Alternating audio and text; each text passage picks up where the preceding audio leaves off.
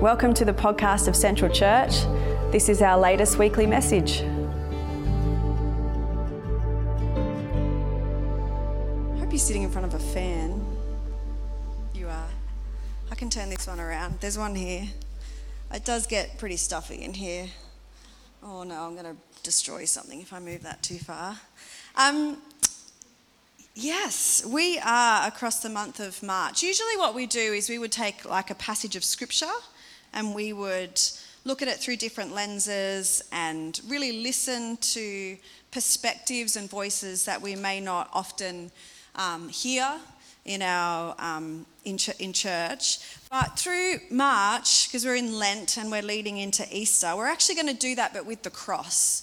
So we're going to be looking at the cross and just considering um, the beauty and the message and the power of the cross through looking at it through different lenses. We've done this over the years. And so, over the many years, if you've been around at Central, you would have heard lots of different um, kind of perspectives on the cross. Some of them are official atonement theories that come out in our theology and in our history, and others are more creative um, expressions or useful or unuseful metaphors for how we can understand the mystery of the cross.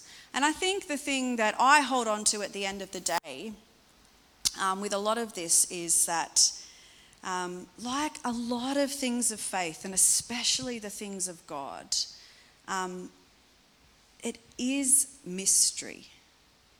Uh, we do have some things in Scripture that give us pointers, that gives, give us ways of understanding, ways that other people have understood the cross. But often when we're talking about things like this, we, we we are unable to truly pull back the veil and see what really was going on. And so these the aim of looking at these perspectives is not to set them against one another. It's not to say this is the definitive, you know, reason why Jesus came and died. It's to increase our wonder and increase our, you know, kind of worship of Jesus that we might you know, in different ways, see something new and afresh. That as we come again to Easter, every trip around the sun, and every time we come back towards that season of Lent and towards, you know, Good Friday and Easter Sunday, that we're filled afresh with wonder with what Jesus is doing. So that's that's our aim across um, March, and so there's a few different perspectives that we'll be doing. Um, and tonight I've I've got one to throw out, which you can like or not like, and that's all right. Um, I want to just read 2 Corinthians chapter 3 because this, this has become a very kind of like really important verse for me um, in Scripture. And Paul is writing and he says, Now the Lord is the Spirit, and where the Spirit of the Lord is, there is freedom. And we all, who with unveiled faces contemplate the Lord's glory, are being transformed into his image with ever increasing glory, which comes from the Lord, who is the Spirit. I like to do this sort of mental swap whenever I come up against the word glory in Scripture. Like, this is, you, you can disagree with me, but I, I find glory sometimes one of those untouchable spiritual words. I like to interchange it with beauty because I think for me that gets to the heart of something of what the word glory is trying to bring. And so I think about this verse and I think, and we all who with unveiled faces contemplate the Lord's beauty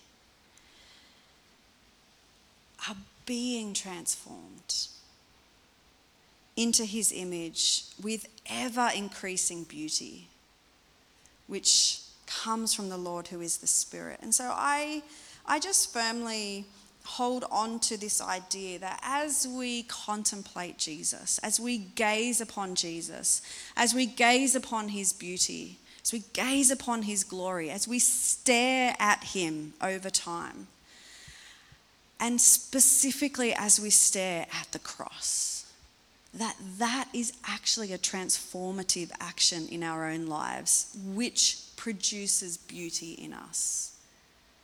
And so that's what we kind of sort of try to do here, I suppose, at Central, is just take space to energize gazing at the cross, gazing at beauty. Um, over the years, as I've done this more and more, I've really come to appreciate um, art, specifically Catholic art of the cross. If you've been around Central for long enough, you would have seen me throw up at least one random art image. Um, and so I have one for us tonight. Um, I, I, did, I have used this one before, so you might be somewhat familiar with it. So this is titled Crucifixion with Mourners. I like, you know, just in case you needed a, a, an obvious title for your artwork. Crucifixion with Mourners, it was painted around 1441 by an Italian man named Guido di Pietro, or better known in the art and Catholic world as Fra Angelico. If you've been to probably some of the um, ch- churches in in Italy, you may have actually seen the full life size um, murals painted by Fra Angelico that adorn some of the cathedrals around. So he was uh, a monk, a very, very talented monk, and he was a painter and he painted many kind of like biblical images, but he's especially painted quite a few of the crucifixion, but this is one of his. I've come to, I was raised absolutely Protestant. Um, so I was raised with this there is never any Jesus on the cross.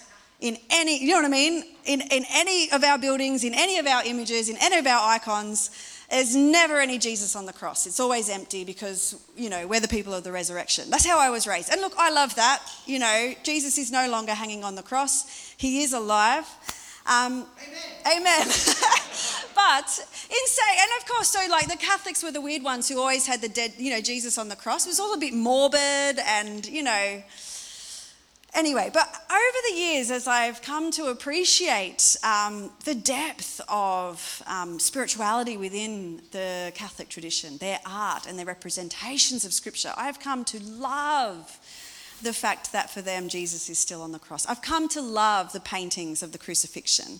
And I've come to realize, I used to think, why do they paint them so so so immaculate, so clean, so you know, beautiful, so pristine because you know, we're used to uh, you know, um, Mel Gibson's The Passion of the Christ, where it's blood and gore and like, you know, that kind of emotive thing of like, this is how much Jesus went through just for you. You know, like, I can't tell you how many sermons like. So, this idea that you'd paint it so sanitized was always just a little bit wrong, in my opinion, back in the day.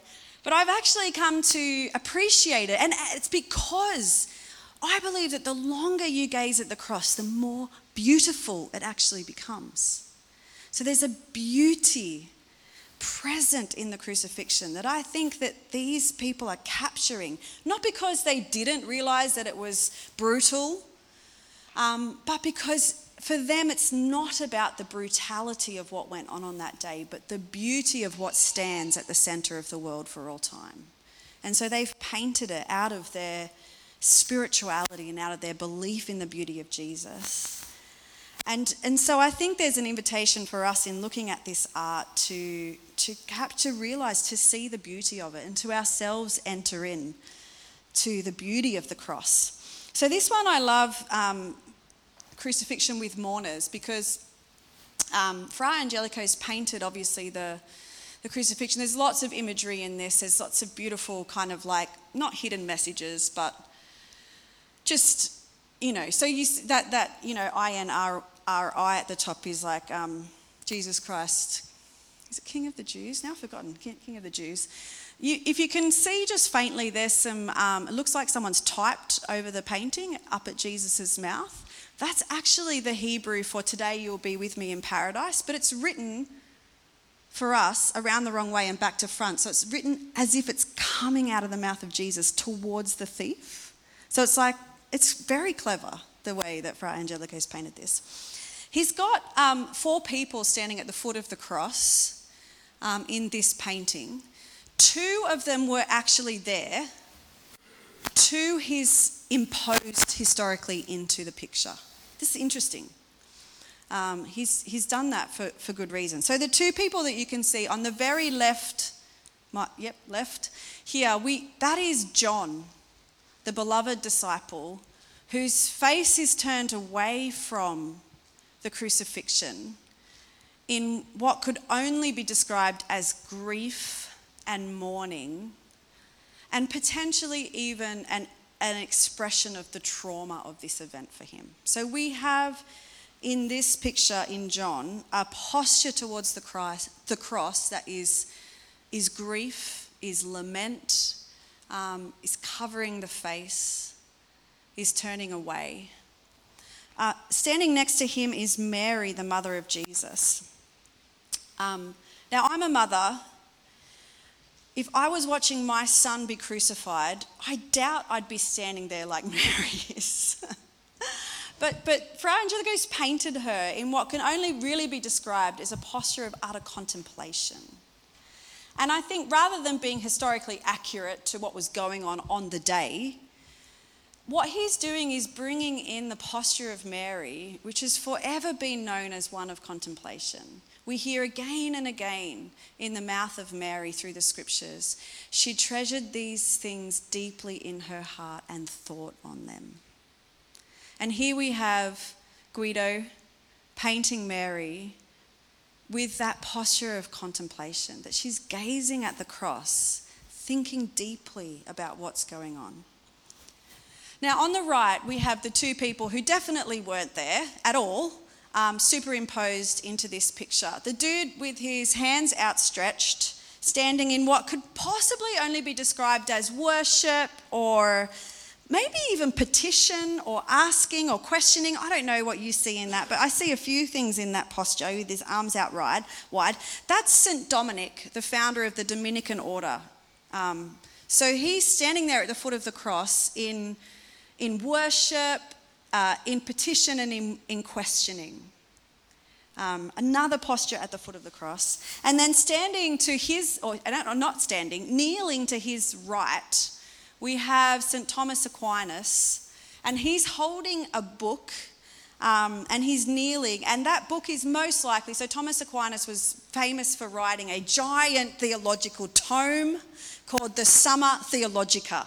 And so we see St. Thomas Aquinas kneeling at the foot of the cross, holding his, you know, massive book of theology um, before Jesus. And I find um, paintings like this amazing because they invite us to recognize that in this wonder of Jesus on the cross, there is multiple postures that we can bring to, to contemplating and gazing on this image.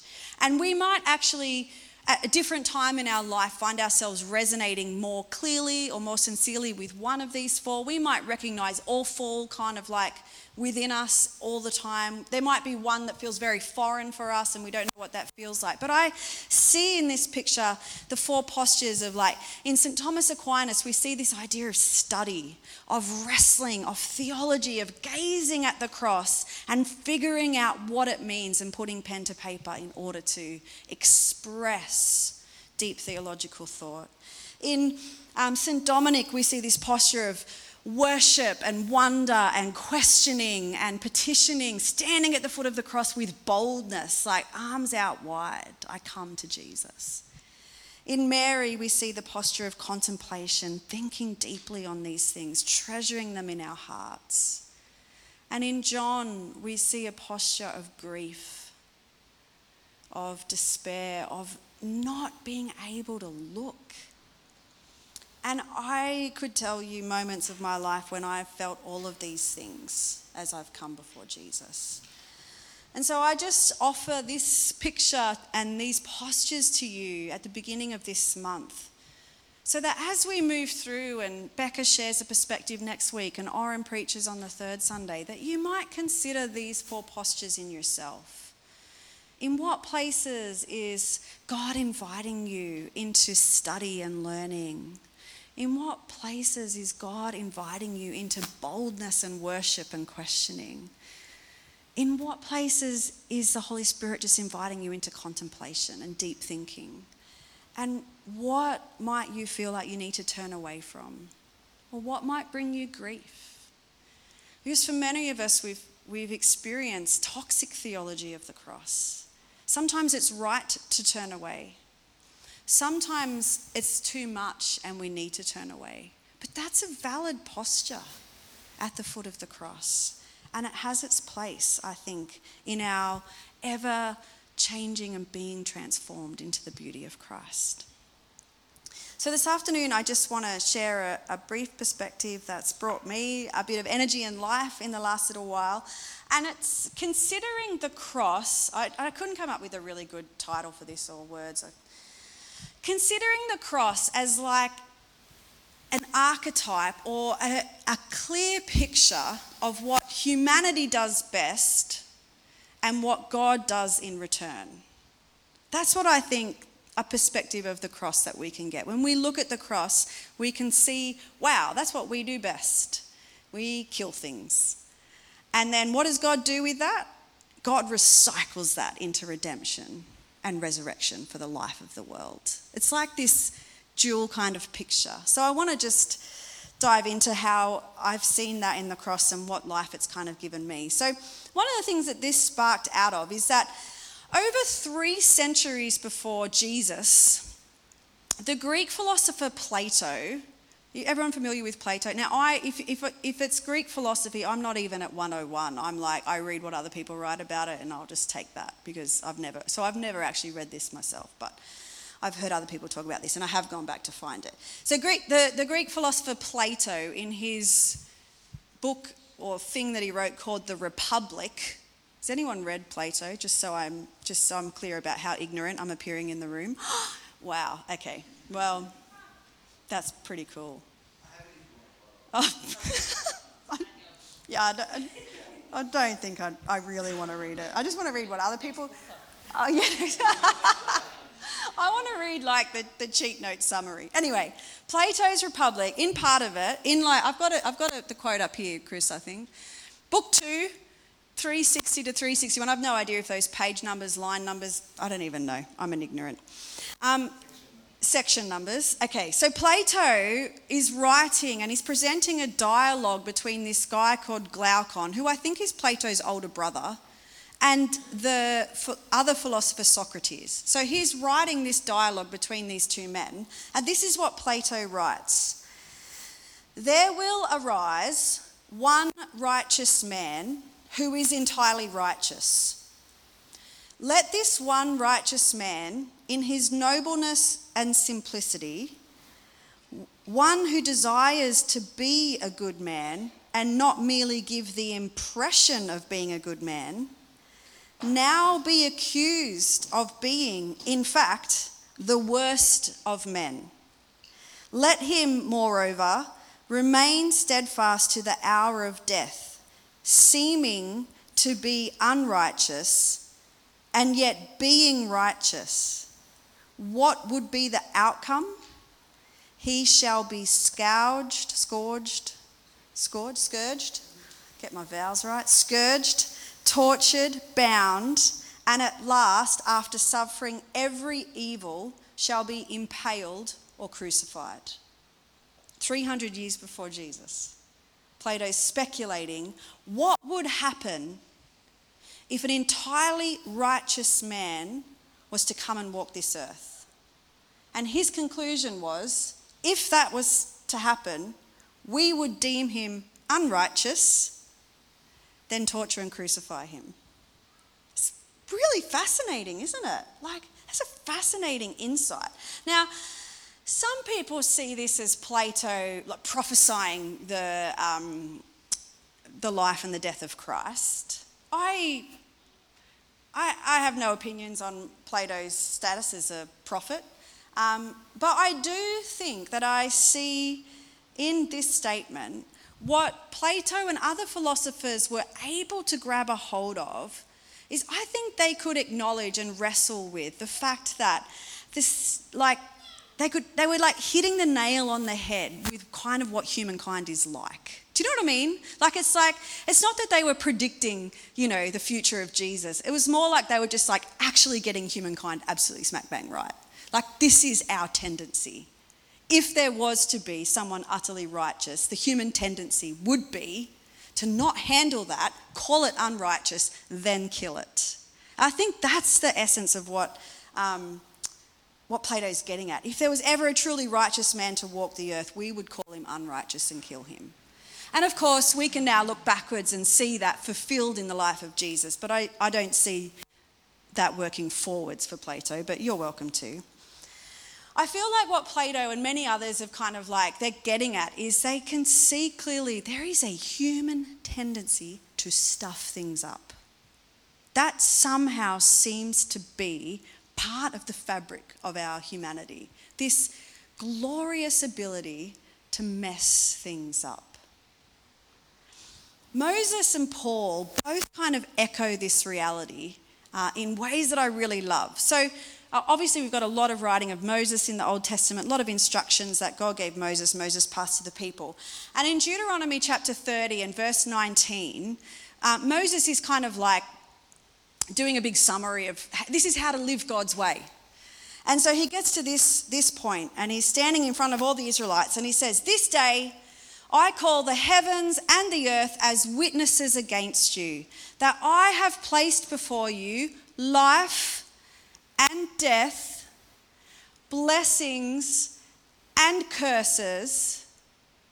Now choose life, like as if that was, you know, going to be brought into question, which I think is what Moses is getting at. Is he's actually getting at this idea that when placed before us two like life, death, blessings and curses, it's not obvious to us to always choose life. We have a wonderful capacity to choose the stupid option and to mess things up. And so he goes to Captain Obvious level and he's like, okay, I've given you all these choices. Now I'm giving you the actual answer to the exam. Choose A, choose life. This is like Moses in his most amazing bit.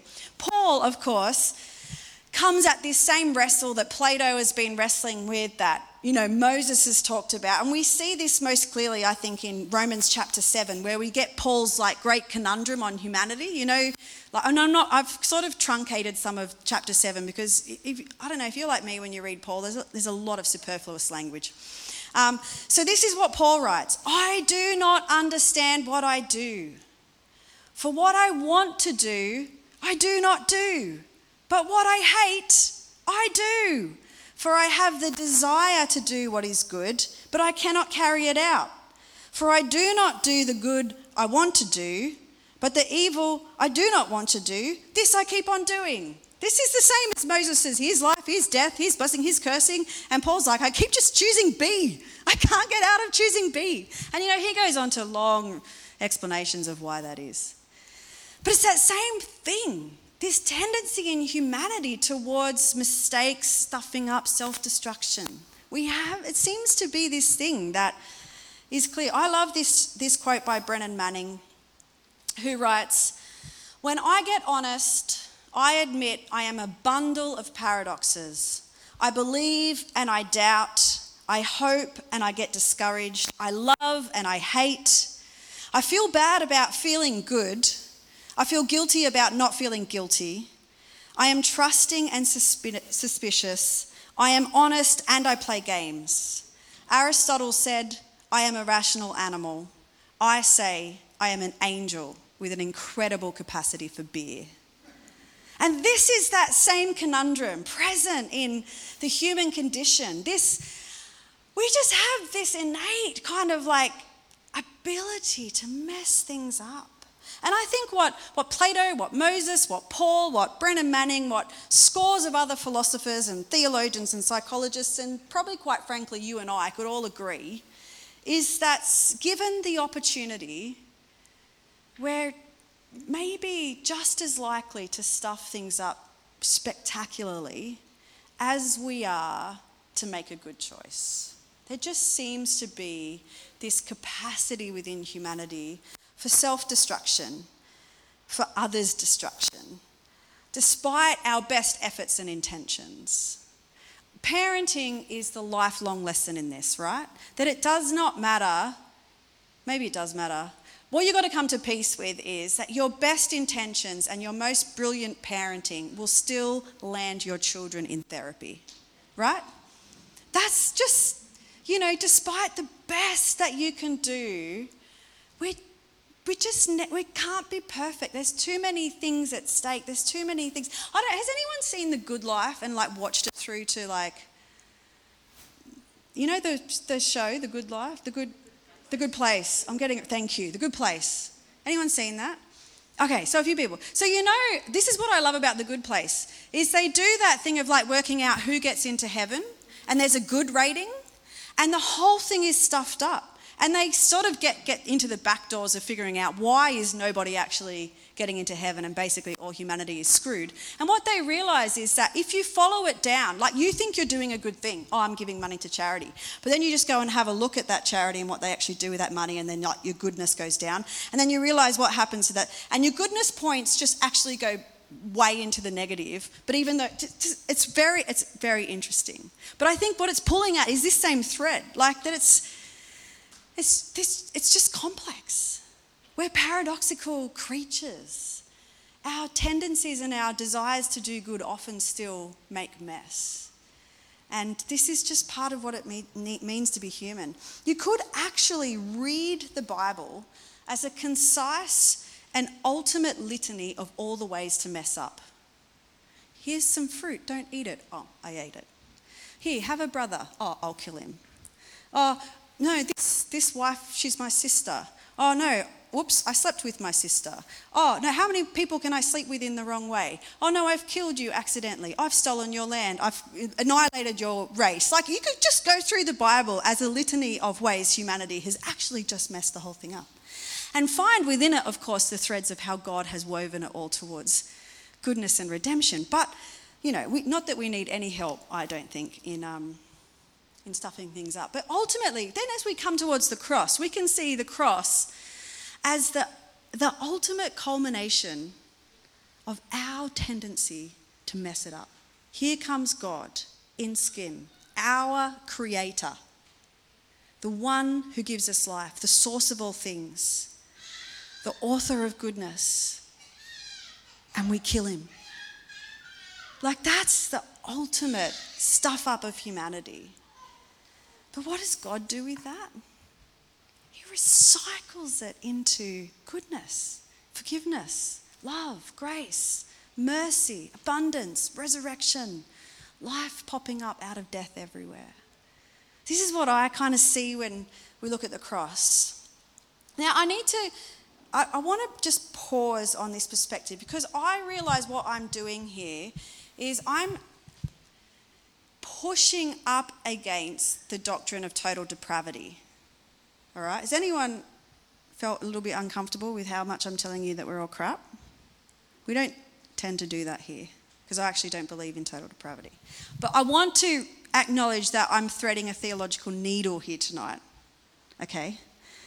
Because I there is most of us have probably been raised or at least formed or we've swum in the waters of total depravity. You are a worm the core of you is depraved, original sin, brand new baby is born, and it's like terrible and alienated from God. Do you know what I mean? Are you familiar? You're familiar with this.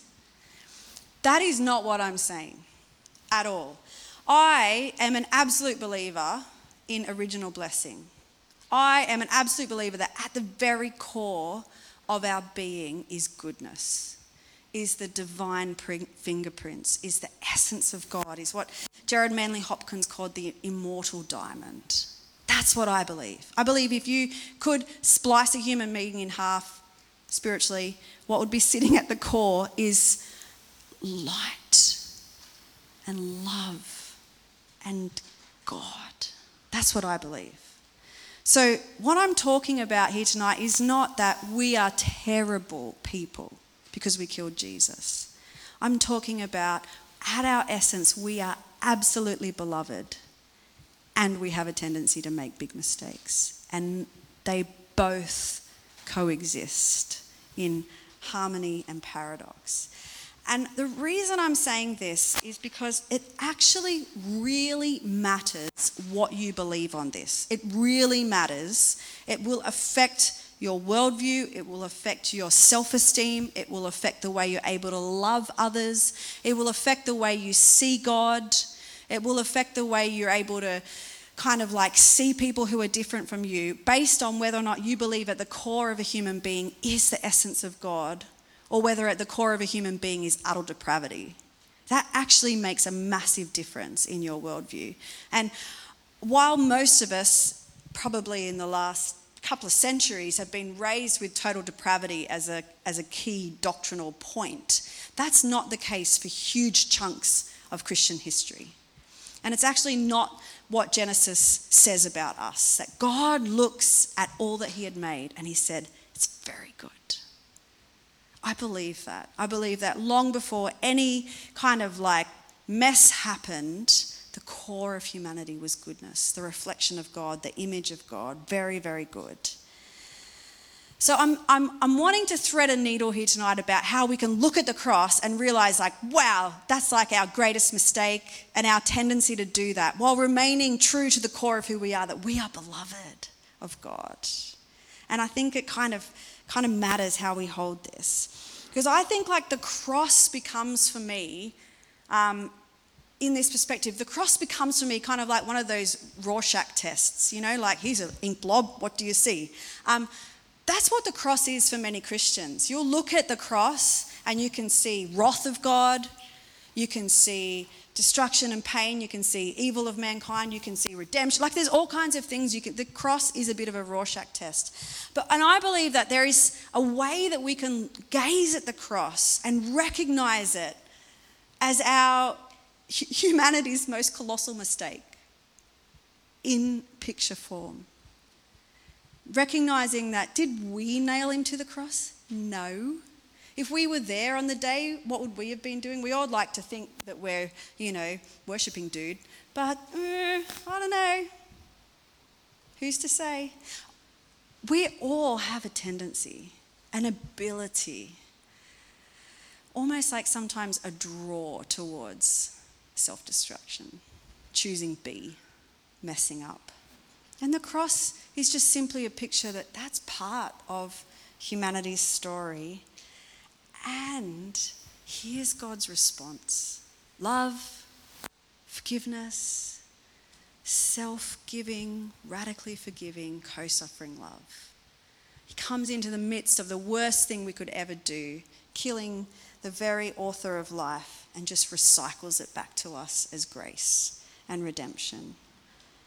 It's God's willingness to take on the worst of us and recycle it into the best. This is what I see. This is the perspective I want to bring to us tonight the ability to be able to look at the cross, see it as humanity's biggest mistake, see it as God's biggest triumph, know that the two coexist. Nothing stops the center of our belovedness, and we see in that beauty. Because if we can see beauty in that, do you know what that means? That means that every single little mistake or mess up or thing that you've done just does not matter because of what God did. All shame, all guilt, all condemnation has zero place at the foot of the cross if you can see the cross like this. It just does away with all kinds of things.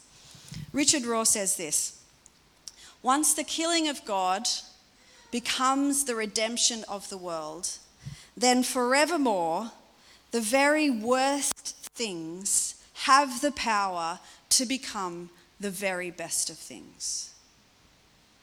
Once the killing of God becomes the redemption of the world, forevermore, the very worst of things have the power to become the very best of things.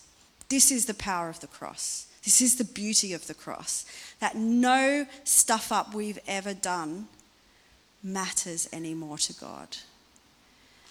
He can recycle everything through into beauty and goodness and glory.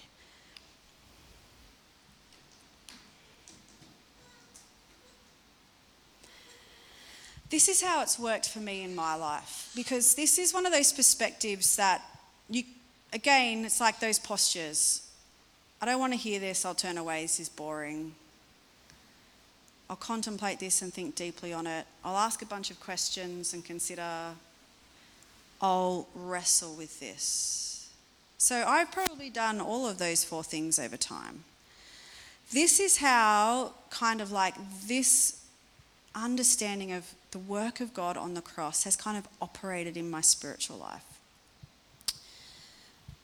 I stuff up all the time, make mistakes, say dumb things, do the wrong thing. Sometimes it's just minor, everyday stuff. there's some times in my life where I would consider, like, I've done some pretty stupid stuff. So you've heard, yeah.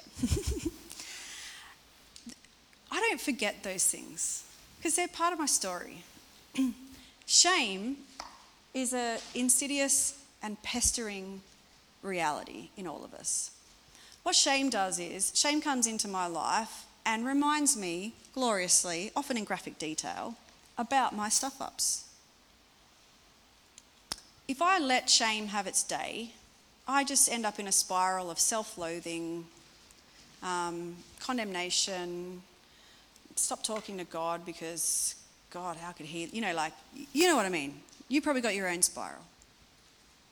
What I have done with this perspective on the cross is this every single time something comes to my mind that is a stuff up, a mistake, a failure, a shame, something I'm guilty of, legitimate. Like, I'm not talking about pretend makeup stuff. I'm not the righteous man, I'm a stuff up. I just bring it to the cross. I gaze at Jesus.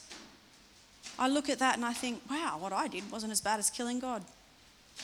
I'm, you know, not that it's about being bad or worse, I'm not, but you know, like that's sometimes a helpful thing.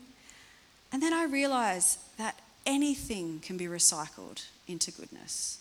So I surrender, I, I repent, I say I'm sorry, I acknowledge what I've done, knowing that it doesn't mean anything about who I am because I am the beloved of God. I let it go. And then I trust God to turn even my greatest mistakes into beautiful things. That's what I do. And I do that as many times as I need to do it until that memory of that thing no longer has any power. That's how this works for me. It's not just a, I've heard a nice thing and I've thought about it. It's like an active spiritual practice in my life. That the cross has become for me a thing of beauty. The cross has become for me a message of the ability of humanity to stuff up and the ability of God to turn that into beauty. And so I trust in the work of the cross with all my mistakes and all my shame and all my guilt, past, present, and future, and I allow the beauty of God to pop up. And I do the work of repentance and repair when necessary, because that's part of it too. But that's kind of like how it's been at work in my life. And this is why I think, like, I've thought about this quite deeply. And I've thought, I've, I spend a lot of time listening to people, listening to myself. This is what I've come to realize. It's only those who absolutely know their belovedness in Jesus Christ who can admit to their greatest mistakes. Because no mistake that they make ever touches the fingerprints of God at the center of their being. Those people who are unsure about what sits at the center of their humanity or who at core believe that they're somehow broken or you know, a, an ultimate sinner or depraved, really struggle to admit to their failures and mistakes. Because every failure and mistake is a reminder of the essence of their being. That's why it matters. So if you want to know, do I sit in the belovedness of God or do I have, you know, threads of depravity in me? The answer to that question is listen to your inner monologue when you stuff up. If you can, like, admit it, get through it, move on, and it doesn't sting, you've probably got some belovedness at the core of your being. If you struggle endlessly with shame and guilt and condemnation, if you struggle to admit when you've made mistakes or you've done wrong, it might be because somewhere at the center you have a sneaking suspicion that you're depraved and I just want to say to you, I don't think it's true. I think you can let that go. I think God would say over each one of us here and every single human on this planet, You are my beloved. I made you in my image. With you, I am well pleased. I look at you and I say, Very good, very good, very good, very good. Do you have a tendency to stuff up? Absolutely. Do I turn that into life and beauty and redemption? Absolutely. So let it go and trust in me. This is how this has sort of been at work in my life. I'm going to finish there. Thanks for listening. If you want to check out more about Central, visit us at centralchurch.org.au. Music by Chris D'Souza, beloved member of Central.